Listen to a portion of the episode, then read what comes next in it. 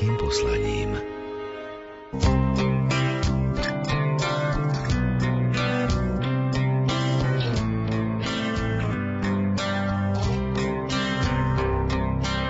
Dobrý deň. Ľudí s dobrým srdcom neobrala ochuť pomáhať ani táto zložitá doba, keď sme všetci obmedzovaní opatreniami proti šíreniu ochorenia COVID-19. Vo vyznaniach vám predstavíme podnikateľa z Prešova, pána Františka Oľhu, ktorý v začiatkoch pandémie bezplatne daroval ochranné prostriedky tým, ktorí to najviac potrebovali. Ďalšími hostiami pred mikrofónom Rádia Lumen budú opäť manželia Mária a Pavol Jarkovský z Fričoviec. Vypočujeme si ich spomienky na dobrovoľnícky pobyt na misiách v sibirskom meste Jakutsk. Reláciu pripravili majster zvuku Jaroslav Fabián, hudobný redaktor Jakub Akurátny a redaktorka Mária Čigášová. Vítajte pri jej počúvaní. Nie je to len smiešný sen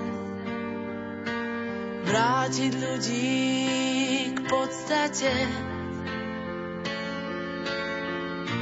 Je tu predsa nový deň a s ním to čaro zakliaté. Zhlboka sa nadýchni, pozri na svet zo skaly. Veď si len odvykli vnímať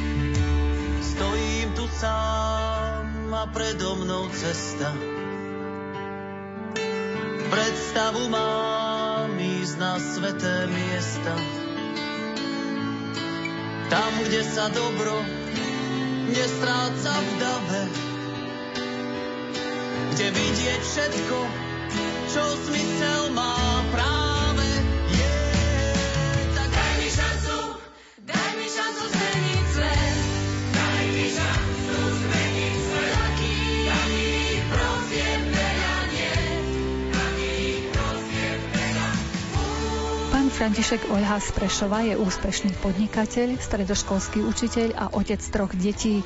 V závere uplynulého roka si prevzal ocenenie srdce na dlani za rýchlu a bezplatnú pomoc poskytnutú počas pandémie.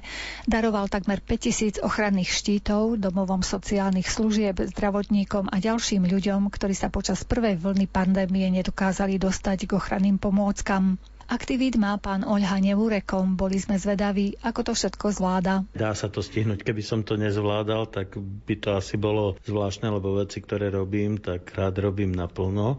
Takže s odretými ušami pri troch deťoch a tom všetkom, ale dá sa to skoordinovať a myslím si, že každú vec, ktorú robím, robím dobre, takže v pohode. Vy ste tu boli oceňovaní predovšetkým za vašu dobrovoľníckú činnosť. V ktorej oblasti sa dokážete popri tých všetkých naozaj aj profesii, rodine, všetkom angažovať? Ono už to trvá dlhšie roky, veľa som sa venoval sponzoringu ako firemne športu. Postupne to prechádzalo takých sponzorských aktivít aj ku dobrovoľníckým.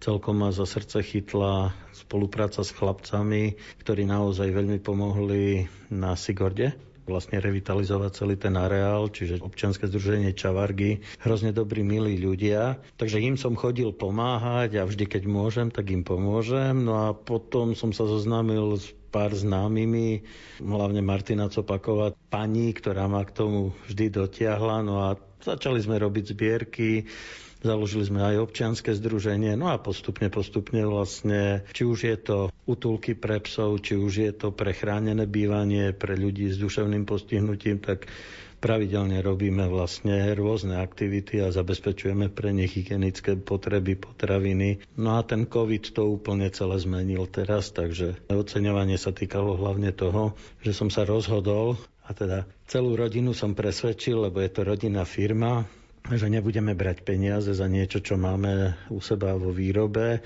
aj keď je to materiál, ktorý sme používali na iné výrobky, ale proste rozdali sme všetko, čo sme mali vo firme v rámci pomoci a pomáhali sme jednak fakulte výrobných technológií v Prešove, jednak fakulte zdravotníckých odborov na Prešovskej univerzite. No a dodávali sme im ochranné fólie do štítov, ktoré oni vyrábali na 3D tlačiarňoch a popri tom sme kúpili aj 3D tlačiarne a tlačili sme u seba. No a to všetko sme rozdávali vlastne v rámci prvej vlny pandémie a aj teraz pokračovali sme, ale teraz už sú tie zdravotnícke zariadenia zásobené, takže tej pomoci je menej, ale v tej prvej vlne naozaj to bolo tak, že všetko, čo sme mali, tak sme zadarmo rozdali. Myslím, že tá prvá vlna pandémie asi každému zostala rezonovať mať v mysli, že boli tu obavy z niečoho neznámeho a hlavne, že chýbali tie pomôcky, ktorými sme sa mali chrániť. To všetci sme sa učili šiť a podobne. Bolo to tak, že my sme ten materiál mali u seba, nejakí ľudia vedeli, že ho máme, prišli za nami,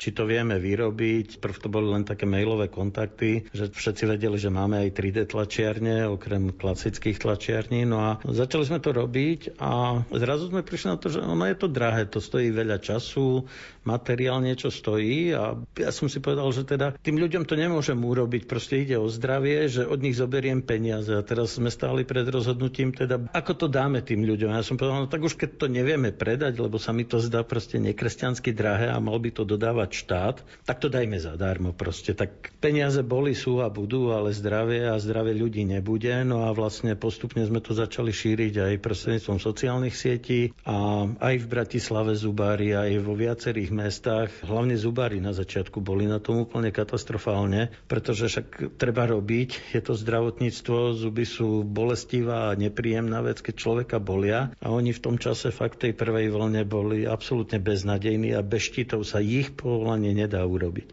A to isté bolo chirurgia, či už zoberiem chlapci na chirurgii, tým som pravidelne každý deň tam vozil nové štity, nové folie a nejak tak sme sa proste rozhodli, že to urobíme zadarmo. A samozrejme nadešiel aj okamih, kedy nám materiál došiel. Nakoľko sa jedná o materiál vyrobený vo Švajčiarsku, tak sa nám podarilo presvedčiť v spolupráci s dvomi českými firmami.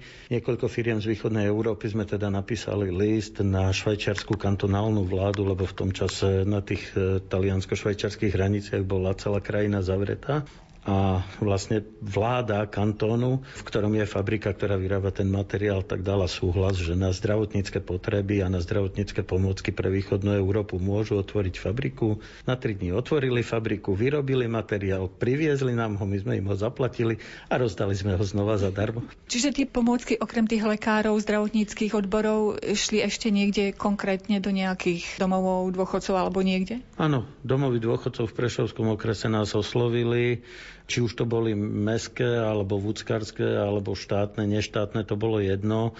Všetkým sme sa snažili vyhovieť, vyvinuli sme aj nejaké potom modernejšie technológie na výrobu tých štítov, aby sme ich vedeli vyrobiť viac a dodali sme im. No a následne, keď už teda už, už štát uvoľnil aj nejaké prostriedky, tak samozrejme sme sa zapojili aj do nejakých súťaží, keď už nemocnice aj obstarávali. A išli sme vždy s takou cenou, že sme vedeli, že to vyhráme, lebo sme chceli ušetriť pokryť aj, aj náklady štátu, takže naozaj sme sa snažili. Takže nejakých asi 500 štítov sme síce predali. Teraz musím povedať, že nedalo nám eh, nezúčastniť sa, keď sme vedeli, že už súťaž je.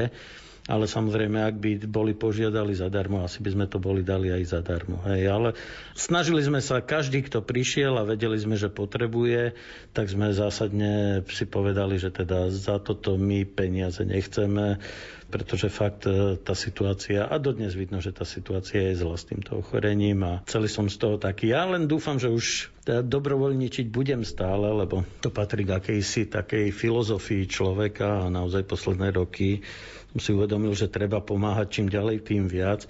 A možno je to tým, že deti sú staršie, tých povinností doma je menej, tak vlastne viem viac času tomu venovať. Ale dúfam teda, že takéto ocenenie ako dnes už, že choroba nebude a nebude musieť byť ocenený, lebo toto je z donútenia, táto cena. No. Možno som to prehnal, že z donútenia, ako ďakujem tým, čo ma nominovali, ale ja sám by som sa nenominoval, lebo proste pomáhať ľuďom, ktorí sú chorí, alebo pomáhať ľuďom ochraniť sa pred chorobou, rodičov, to ani nie je pomoc. Podľa mňa by to malo byť povinnosť. Vesmír nás kúša, či v nás býva duša. Či sa vieme podeliť s druhým o chleba, otrhnúť si malý kúsok od obeda. Verím, že sme stále nezabudli všetci vyrobení z mesa kostí, kde si hlboko s veľkým kusom ľudskosti. Keď spojíme všetky naše síly, žiadne nebude v tej chvíli. Vyhrávať nad nami, ale práve zem sa neprestane točiť stále. Nebojme sa ľudia sami seba, inak sa to veru asi ani nedá. I keď sme z rôzneho mesta, všetci sme z jedného cesta.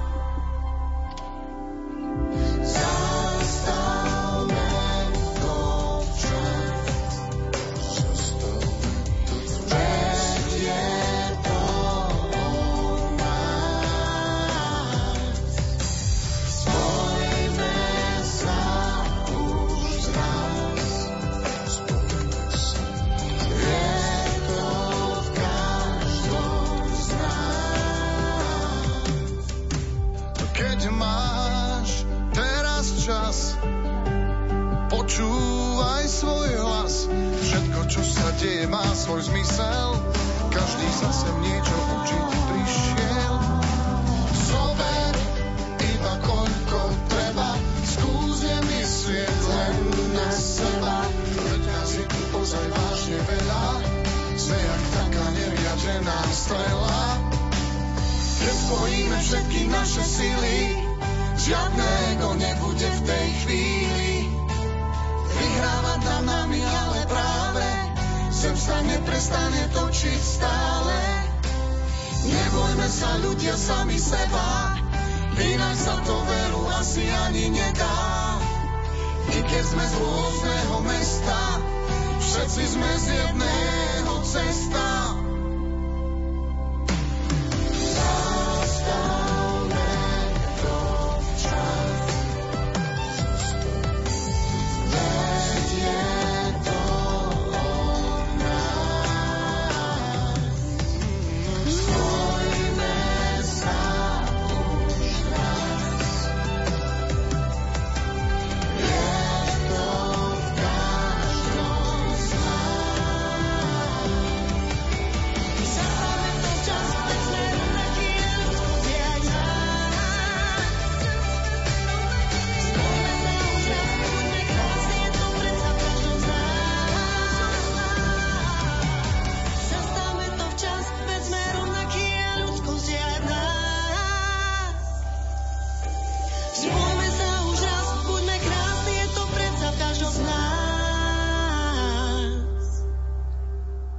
Že ste aj pedagógom. Čo učíte? Pomáhal som e, svojho času rozbiehať na jednej strednej škole odbor počítačová grafika, lebo naša firma sa zaoberá poligrafickou výrobou. Tam to pomaličky nejak ustrnulo a od tohto roku ma oslovili zo strednej priemyselnej školy elektrotechnickej a otvorili nový predmet na škole. Myslím, že sú to SB triedy a tam učím technickú grafiku.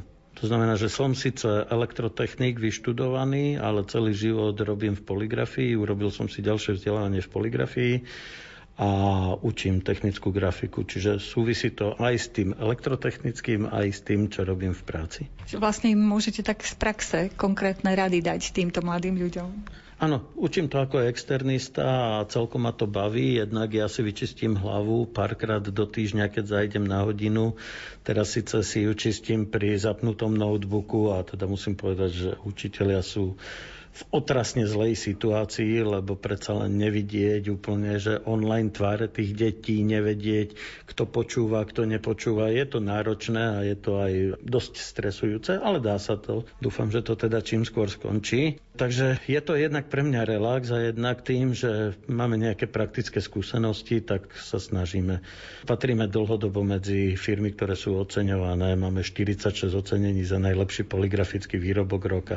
Čiže každý rok z tých 8 kategórií sa prihlasíme minimálne do 5 a minimálne 3-4 ocenenia dostaneme. Takže majú pedagóga, ktorý naozaj dokáže im maximum v tejto poligrafickej oblasti dať. Dúfam, že áno, no tak dúfam, že Slovenský zväz poligrafie oceňuje naozaj tú kvalitu na základe toho, že sa snažíme produkovať výrobky, ktoré sú inovatívne, ktoré stále sa vyznačujú niečím mimoriadným, či už je to kvalita, alebo nápad, alebo aj grafické spracovanie. Takže tie svoje skúsenosti sa snažím odovzdávať aj mladej generácii a dúfam teda, že to bude mať na nich nejak nejaký účinok a, a že možno aj keď sú počítačiari, tak sa rozhodnú v svojom živote pokračovať možno aj v nejakom grafickom štúdiu a nie len programovaním aplikácií. Kto vie, možno sú to vaši budúci kolegovia. Áno, keď som prvýkrát začal učiť poligrafiu na strednej priemyselnej škole Elba, tak naozaj asi 5 alebo 6 zamestnancov sme si vychovali s bratom, lebo učili sme dvaja. Potom u nás pracovali a dnes sú z nich aj úspešní ľudia. Máme riaditeľa marketingu v obchodnej sieti s nábytkom v Čechách. Máme bývalých kolegov, ktorí vedú najväčší server na predaj obálok na svete so sídlom v Madride tých našich žiakov, potom zamestnancov a dnes partnerov obchodných je viacero. A vždy nás bolelo, keď odchádzalo, ale vždy sme sa tešili, že odchádzajú, lebo odchádzali vždy na pozície, u ktorých som videl, že budú mať ďalší rast Viete, u nás no, sme relatívne malá stredná firma v Prešove a ten kariérny raz, no, museli by ma nahradiť vo firme. Takže keď to tak s humorom poviem, keď videl som, že ma môžu preskočiť niekde inde, tak som bol len rád, že budú ďalej a budú šikovnejší a budú úspešnejší ako ja. A vždy sa z nich teším, keď prídu späť do Prešova a na Slovensko a môžeme si sadnúť a porozprávať sa. Ako relaxuje taký podnikateľ, pedagóg, filantrop? Obrovským relaxom je naozaj jednak práca, jednak sú to naozaj chvíle, ktoré človek v lete aspoň trávil aj na tom Sigorde, takže to je obrovský relax. No a potom rodina. Nie som doma často, ale nie som veľa, ale, ale keď už som doma a keď som s rodinou, tak toto je to najlepšie No a motorky. S manželkou aj s deckami sme priaznivci tohto motoristického typu e, nejakých dovoleniek a rekreácií. Takže každý voľný čas, keď je pekné počasie, sadneme s rodinou na motorky a niekde sa prevezieme. A už či je to Rumunsko, alebo len tu na niekde blízko. No manželkou, ona je vášnivý priaznivec Spartan Race, e, to sú vlastne preteky tak ja skrz moju postavu vidno, že asi nebehám, ale chodím dobrovoľníčiť a stávam trate, pomáham pri registrácii účastníkov a manželka preteka, takže realizujem sa aj ako nejaký volontýr aj pri týchto vlastne aktivitách a, a celkom nás to baví, pretože keď sa dá, keď nezrušia preteky, tak ideme 2-3 dní skôr a naozaj od stavania trate cez celý ten priebeh pomáhame organizátorom, teda ja pomáham po prípade aj deti a manželka má zábavu a tá je taká aktívna bežkyňa, takže tá si to odbehne aj za nás.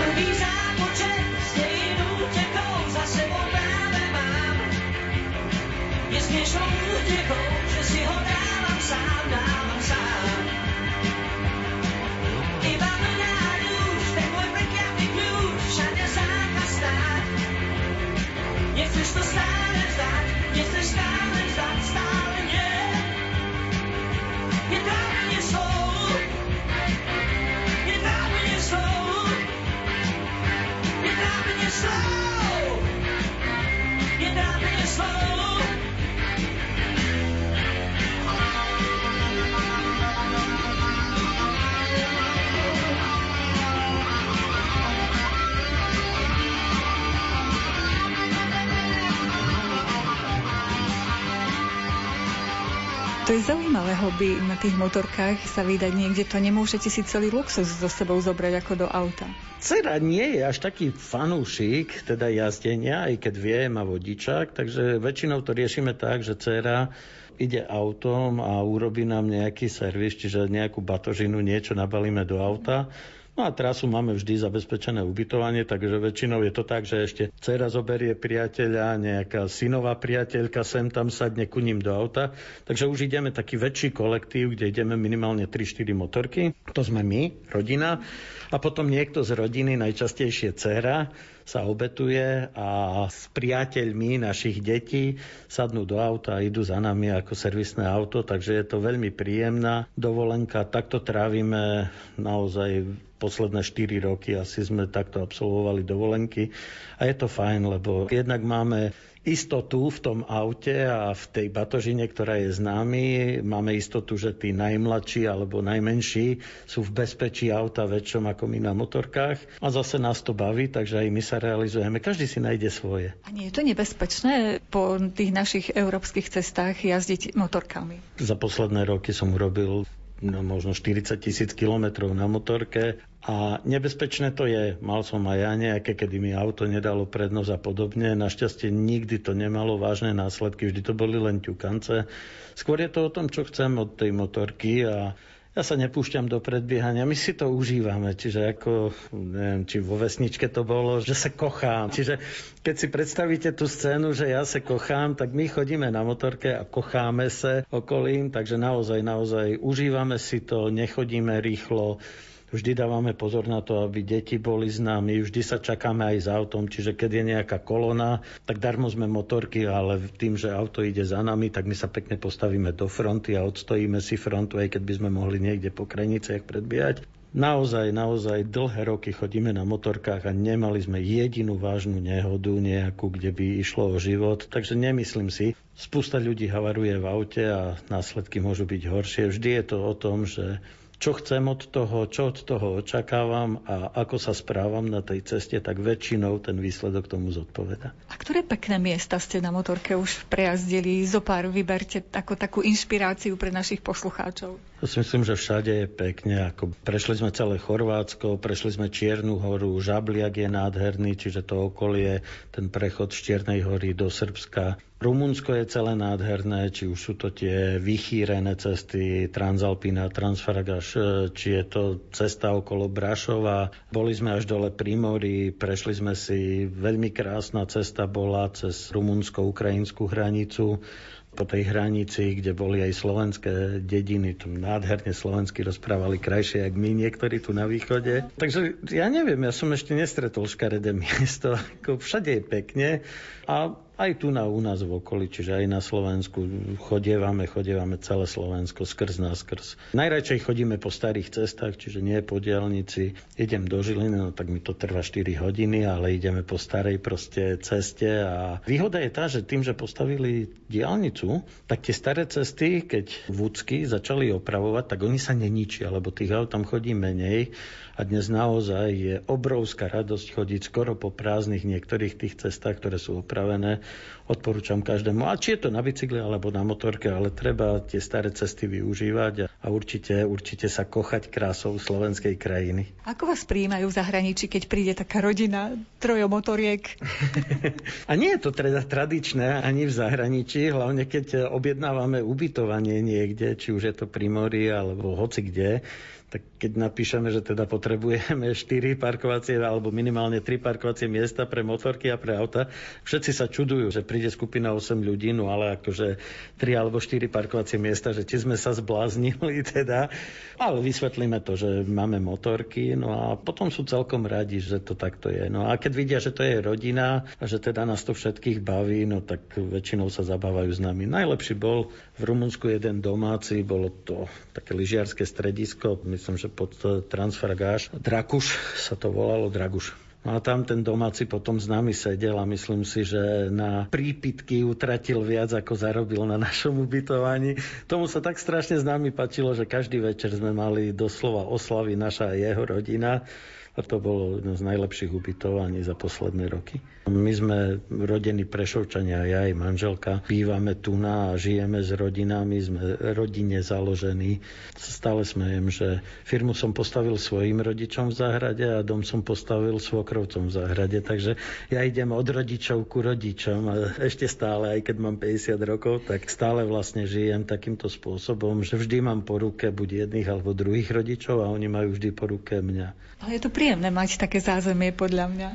Ja si to neviem bez toho predstaviť. Ja som dokonca, keď sme budovali dom, tak 10 rokov, myslím, a neviem, asi menej, sme bývali s manželkou u svokrovcov. A napríklad na to spomínam s radosťou a s láskou. Možno som mal šťastie, že svokra je dobrá, možno svokra mala šťastie, že ja som taká povaha, aká som.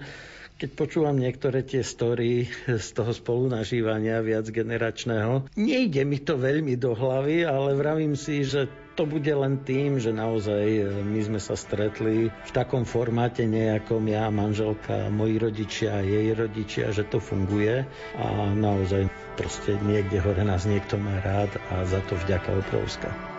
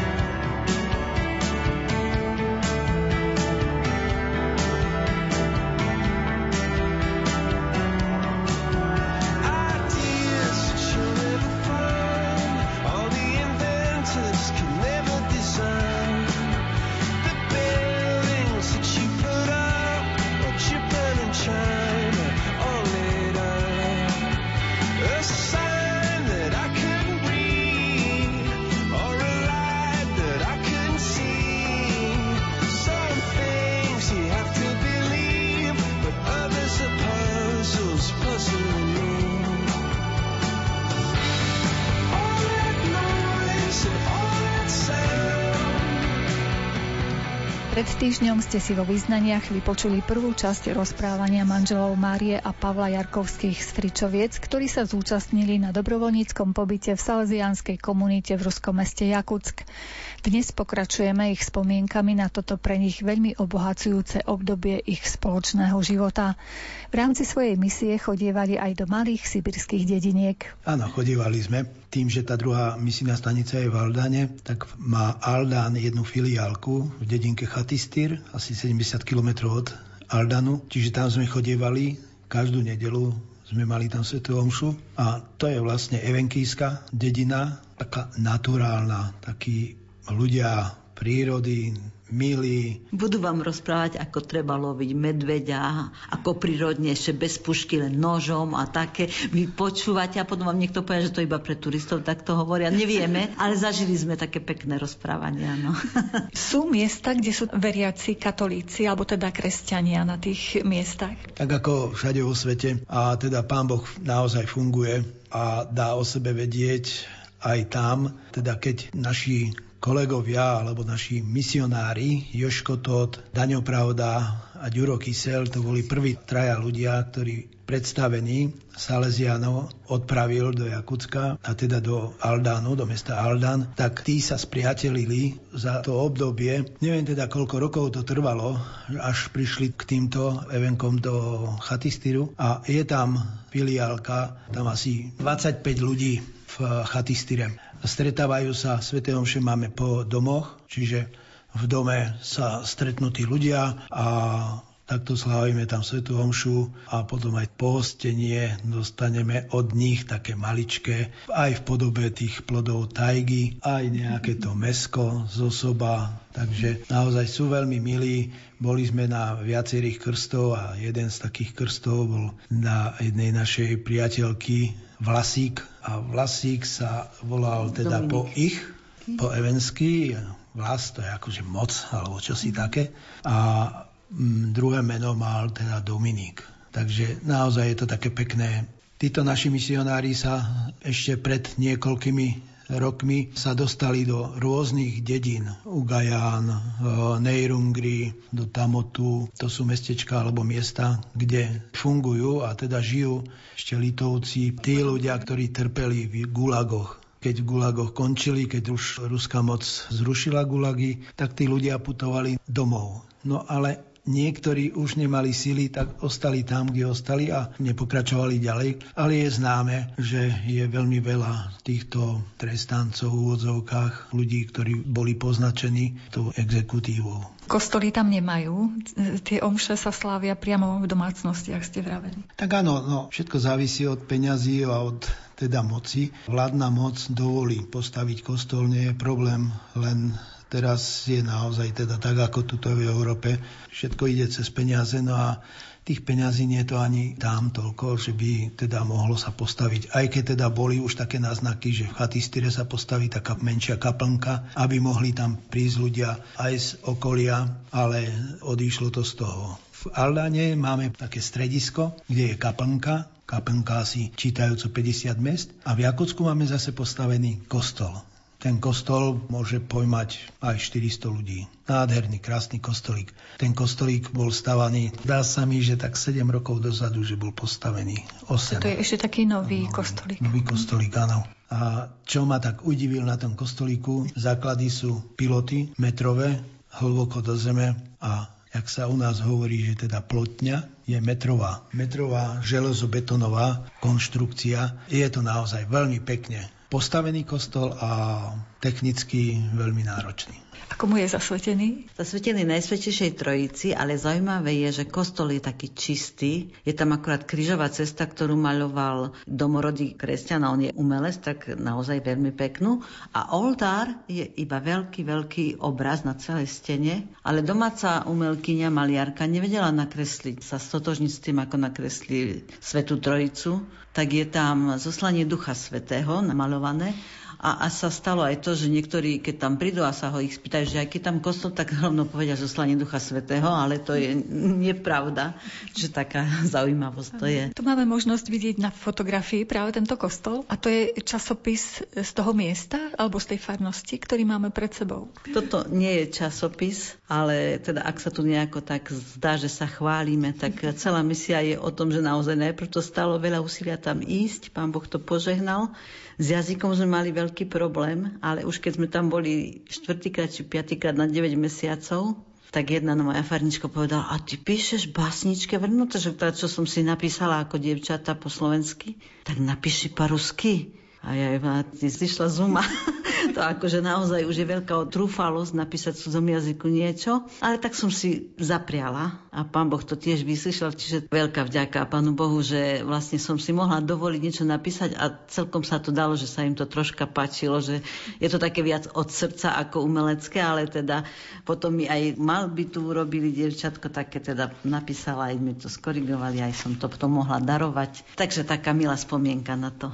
Tam vám vydali vlastne vašu Áno, prvotinu áno, a áno. dokonca v ruskom jazyku. Áno, áno, no však v ruskom jazyku som to napísala. Samozrejme, že niektoré mi troška pomohli tak dočistiť, ale zo dva mám také čisté, čo, čo povedať, že dobre, že sa mi to podarilo. No a potom mi to aj vydali, aj som to potom mohla darovať ako na rozlučku, keď sme sa lúčili. Táto publikácia bola prvá, ale cez ďalšie také svedectvo, cez našu prácu, cez Kvety Márii a cez prácu okolo kostolíka vlastne v roku 2013, keď sme tam prišli, tak kostol bol tým, že celé Jakutsko je dno mora. Čiže je piesok. Hliny tam nie je žiadne.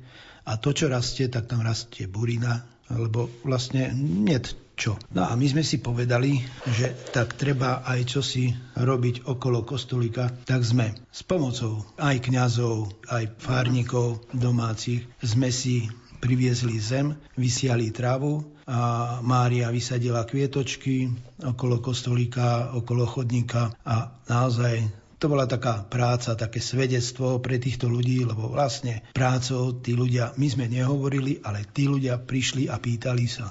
A to bola taká naozaj krásna odmena, keď v lete sme pracovali na záhone a cez cestu bytovka a z bytovky. Zdrastujte Maria, Privied Maria, Pavel, što vám, kak? Čiže naozaj prichádzali aj k nám, aj rozprávali sa s nami a mnoho, mnoho aj ľudí prišlo tak, že možno smatrieť v chrám, čiže popozerať v chrám. A prišlo aj veľa ľudí takých, že počúvajte, že čo to je za kostol katolícky. A môžem sa tam pozrieť. Hej, poďte.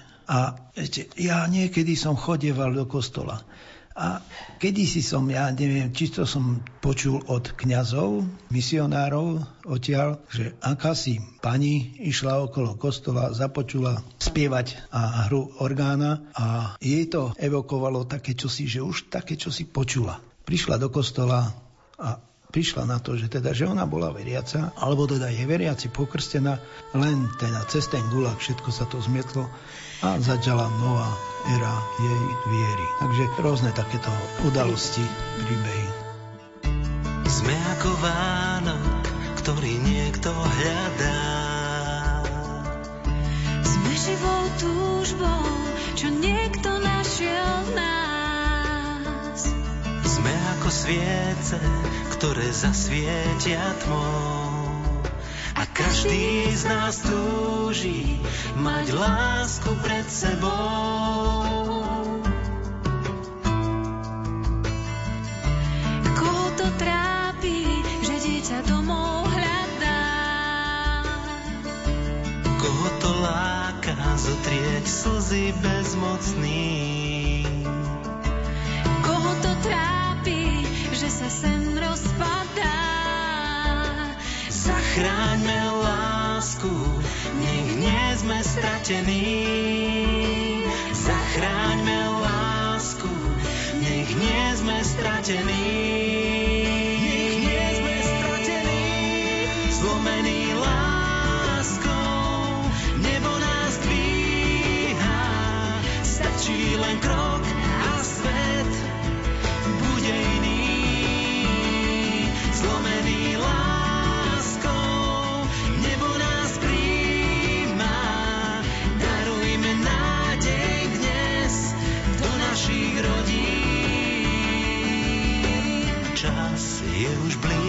Blízko a niečo v nás. Dáva nám cítiť ten tichý pláč. Sám hoci slabý, no nás je viac. Spojme sa v láske, nech nádej môže rásť. Spojme sa v láske, nech nádej môže rásť.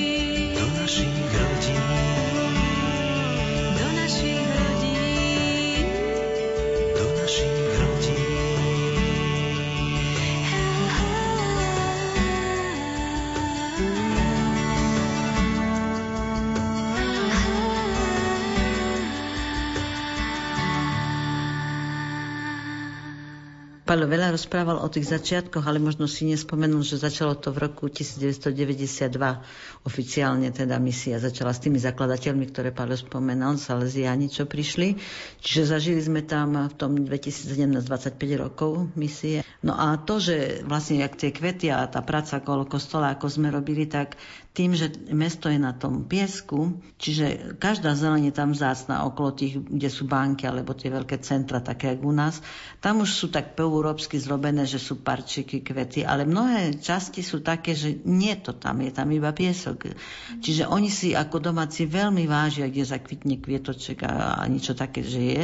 A toto pre nich bolo niečo fascinujúce. Ja som sa tam, poviem, že realizovala a celkom rada, ja to mám rada kvety. Čiže toto ich až tak oslovilo, že sme sa dostali do toho časopisu celkom takého drahšieho, zaujímavého a, a vlastne cez tieto kvety a cez prácu kolo kostola sme si propagovali katolickú církev, tu je obrázok kostola, našu rodinu chceli vidieť a celý text je vlastne o tom, ako čo robíme na tejto misii a ako fungujeme a prečo sme prišli a všetko toto. Prosto reklama cez tie kvety. A vidím, že sa vám tam darilo normálne sirôtkam, všetkým bežným kvetom, ktoré u nás rastú. No, áno, áno, mnohé kvety také ako u nás, presne tam sú fajerušky, sirvotky, servotky sa veľmi krásne volajú aňutkine glásky. Astricinie, georginy, rúže, tam už tak treba vedieť, to rúže až tak nie sú ale tam sú väčšinou tie letné kvety. Hej, ani tulipány tam ťažko, lebo tam je tá zmerzlota, tam to nevydržia, ale tie letné letničky, áno, tam cez leto, krátke, intenzívne leto, a na jar treba znova všetko. A semena sa dajú bežne kúpiť v obchodoch, ako u nás v obchodoch. Všetky tieto naše kvety tam kúpite, teda Áno. semienka. A ešte rôzne iné také, čo aj tu nie sú, napríklad, čo nepoznám. A ten článok pekne nazvali, že kvetinárka Mária. Jak som pestovala tie kvety, tak sme vysadzali okolo kostola a potom oni majú taký ako jarmok, taký, čo predávajú kvety pre tých, čo doma nevypestovali. Tak sme si tiež kúpili také jedno miesto za pár rublov a tiež sme mali, že sme predávali, tak sme chceli mať nejaký ten banner, sa to volá taký ten plagát, kde, a jak to nazvať, no tak títo naši farníci, že Cvetník Marii. A to bude také, že Deva Maria, Pana Maria je Deva Maria.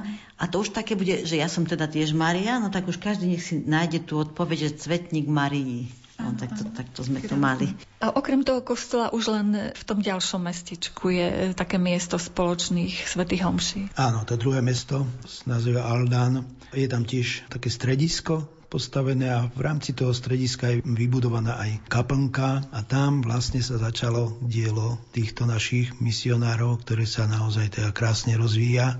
Práca našich Salesianov, hlavne čo som videl tak markantne, tak e, v Aldane chodíval som s Don Jozefom Totom na tie rôzne apoštolské pajestky, či už do mesta Tamot, na tie ich dedinky a tá taká neunávna mravenčia práca nášho Don Jozefa. Obdivujem tohto pána, inak by sa to nedalo a nemohol by to robiť. Naozaj by to nemohol robiť, ak by toto všetko mu nedaroval pán, túto milosť, ktorú dostal. Videli sme tam obrovské úsilie tohoto pána, aj keď sa on netvaril, že ho to strašne veľa stojí, ale ja som od neho mladší a mňa to stalo veľa. Takže naozaj vďaka Joškovi Don úžasná robota, krásna robota, nádherná, s takou láskou, ako on pracuje. Raz, kedy sme tak, čo si rozprávali o misionároch a Mária tak zabrosila. To jeden zo Salzianov tak povedal, no, keď príde ten Salzian Joško Tod do mesta, to všetci prídu, to ako, ako keď všetci sadnú na med. On má v sebe ten dar a prečo to nie je tak vždy? A, a ja hovorím, no, môj zlatý, to buď máš, alebo nemáš. A tak som to až tak povedala, lebo on má naozaj to čaro osloviť človeka, venovať mu čas a ten človek, oni to sú ľudia, ktorí sú novoobratenci, lebo oni žili napríklad tie svoje prírodné náboženstvo. A oni potrebujú uveriť, že ten človek je ten...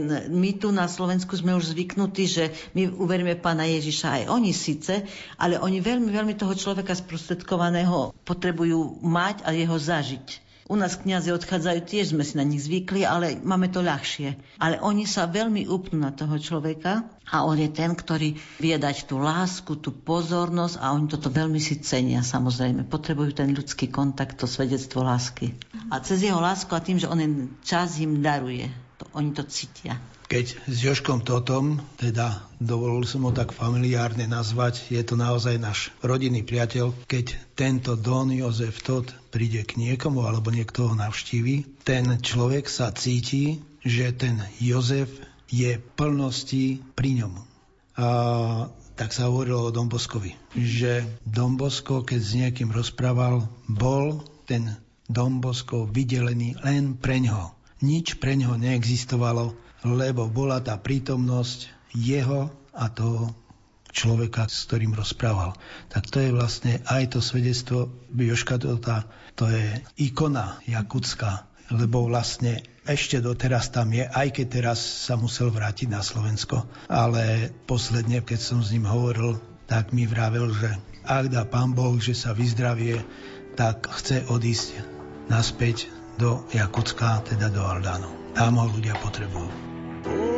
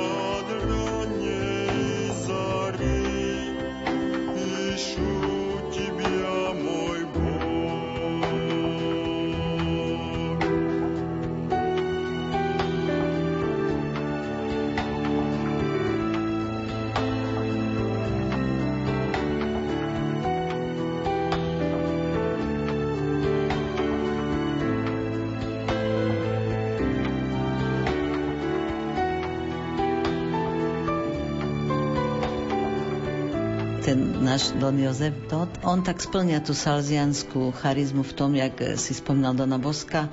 Mnoho chlapcov si myslelo, že jeho má prednostne rád. Don Bosko práve jeho.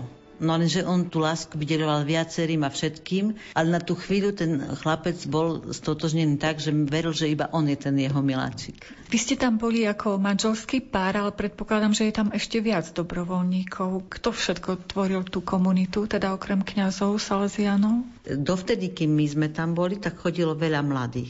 Vyslovene mladé devčatá, mladí chlapci a tak venovali sa mládeži. V období, keď sme my tam boli, tak my sme boli manželský pár ako prvý zo Salesianov spolupracovníkov zo Slovenska. A vlastne s nami bol ten plán, že ako sa vycvičíme troška v jazyku a tak, tak potom, aby sme tam robili kurz manželských večerov a rodičovských večerov. Čiže s nami tam bola akorát tedy jedna dobrovoľnička, ktorá študovala jazyk tiež a s mládežou robila, ale ako mládež, mládež tam tedy zo Slovenska vyslovene nebola. Čiže sú rôzne obdobia, etapy aj na tej misii a teraz tiež je to len také sporadické, že keď idú, že chcú tam idú na tie víza. Lebo naozaj na víza sa dá ísť na 3 mesiace, Dávno bolo ľahšie ísť na rok napríklad mladým.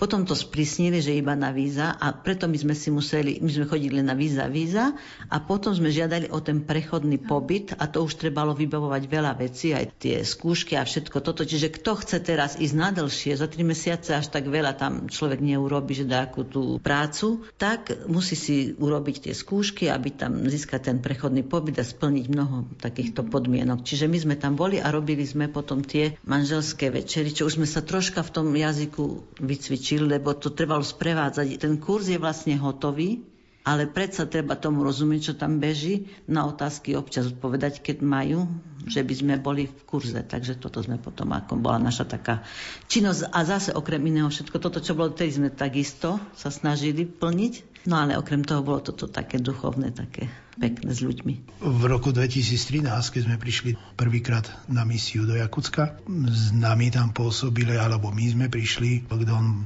Pavlovi Michalkovi, to bol direktor, otcovi Marianovi Peciarovi, otec Peter Lorenz a ešte jeden Joško Tóth. To boli vlastne štyria kňazi, ktorí pôsobili v Jakucku za nášho pôsobenia potom tam k týmto už teraz prišli viacerí, už sú tam šiesti kňazi. Za nášho pôsobenia v meste Alda, ktoré bolo prvé misijné mesto, vtedy pôsobil Don Pavol Michalka, direktor, Don Jozef Gánovský a Don Emil Šafar. A potom v Jakutsku. V tom čase, keď sme tam boli, Joško Tot bol práve na Slovensku, ale on bol potom stále už viac v Aldáne, čiže aj Joško Tot. A v Jakutsku pôsobil vtedy s nami Don Jan Kochovaňák, potom Marian Peciar a Don Peter Lorenz. A potom samozrejme prichádzali ďalší a ako koadjutor, reholník, Ferošpanik teraz spomenul, to je ten Salesian, ktorý vlastne nás lanáril, ktorý nás tak volal, ktorý je, tak poviem, úzovka, zodpovedný za našu misiu, ale voláme to, že on, ale pán Boh to zariadil, ale cez neho. Vlastne Ferko Španí má niekoľko rokov a tak pozýval do Jakucka, tak dojdi, veď čo, veď uvidíš, ako to tam funguje. Takže aj naše rozhodovanie, teda ísť na misiu, tým, že týchto všetkých Salesianov my sme poznali, okrem Joška Danovského, tak nám bolo ľahšie sa rozhodnúť ísť tam, pretože tí ľudia nám boli srdcu blízky a videli sme v nich takú, istým spôsobom takú záruku, že ideme do dobrého podniku.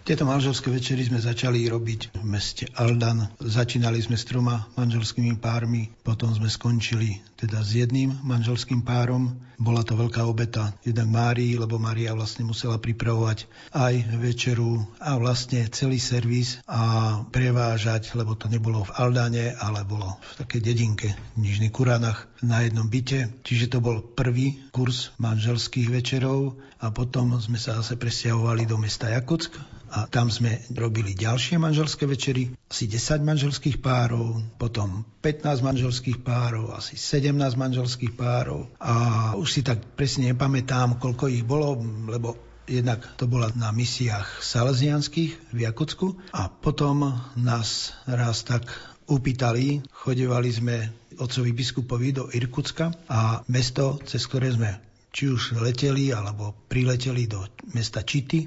V Čite je rímsko-katolická fárnosť, sú tam verbisti a sestričky polské nás prehovárali, aby sme sa vrátili k ním a aby sme im tam urobili manželské večery, poslúžili. No a Mária tak povedala, že no tak viete čo, my už teraz misiu končíme, takže už asi neprídeme, ale modlite sa a uvidíme. A naozaj tie sestry sa modlili. Asi o pol roka sme sa vrátili do Čity. Manželské večery sme, sme vedli v Čite a nielen manželské večery, ale aj rodičovské večery. Vlastne to je pohľad na výchovu mládeže od 0 do 10 a od 10 do 18. Naozaj to bolo veľmi zaujímavé, veľmi povzbudivé.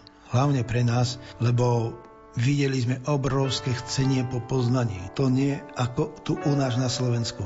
Tam naozaj, keď sa čosi povie a čosi, že príde niekto, oni potom túžia, alebo túžia po poznaní. Toto je taký veľký dar, ktorý sme tam teda obsiahli cez týchto ľudí. Nech ťa požehná Pán Ježiš. Nech ťa požehná On sám. Nech ťa požehná Pán Ježiš. Nech ťa požehná. Nech ťa posilní Pán. Nech ťa posilní On sám.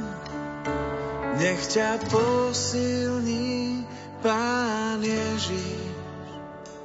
Nech ťa posilní. Nech ťa povedie Pán Ježiš. Nech ťa povedie On sám. Ťa povedie Pán Ježiš. Nech ťa povedie. Nech ťa uzdraví Pán Ježiš. Nech ťa uzdraví On sám. Nech ťa uzdraví. Relácia význania sa končí. Privítali sme v nej prešovského podnikateľa Františka Oľhu, ktorý získal ocenenie srdce na dlani a misijných dobrovoľníkov, ktorí pôsobili v sibirskom meste Jakuck, manželov Máriu a Pavla Jarkovských. Na Sibír sa za nevšednými zážitkami vyberieme aj o týždeň. Reláciu si môžete vypočuť ešte raz v repríze v sobotu o 14. hodine. Pod jej prípravou sú podpísaní Jakub Akurátny, Jaroslav Fabián a redaktorka Mária Čigášová. Ďakujeme vám za pozornosť a želáme vám pekný deň.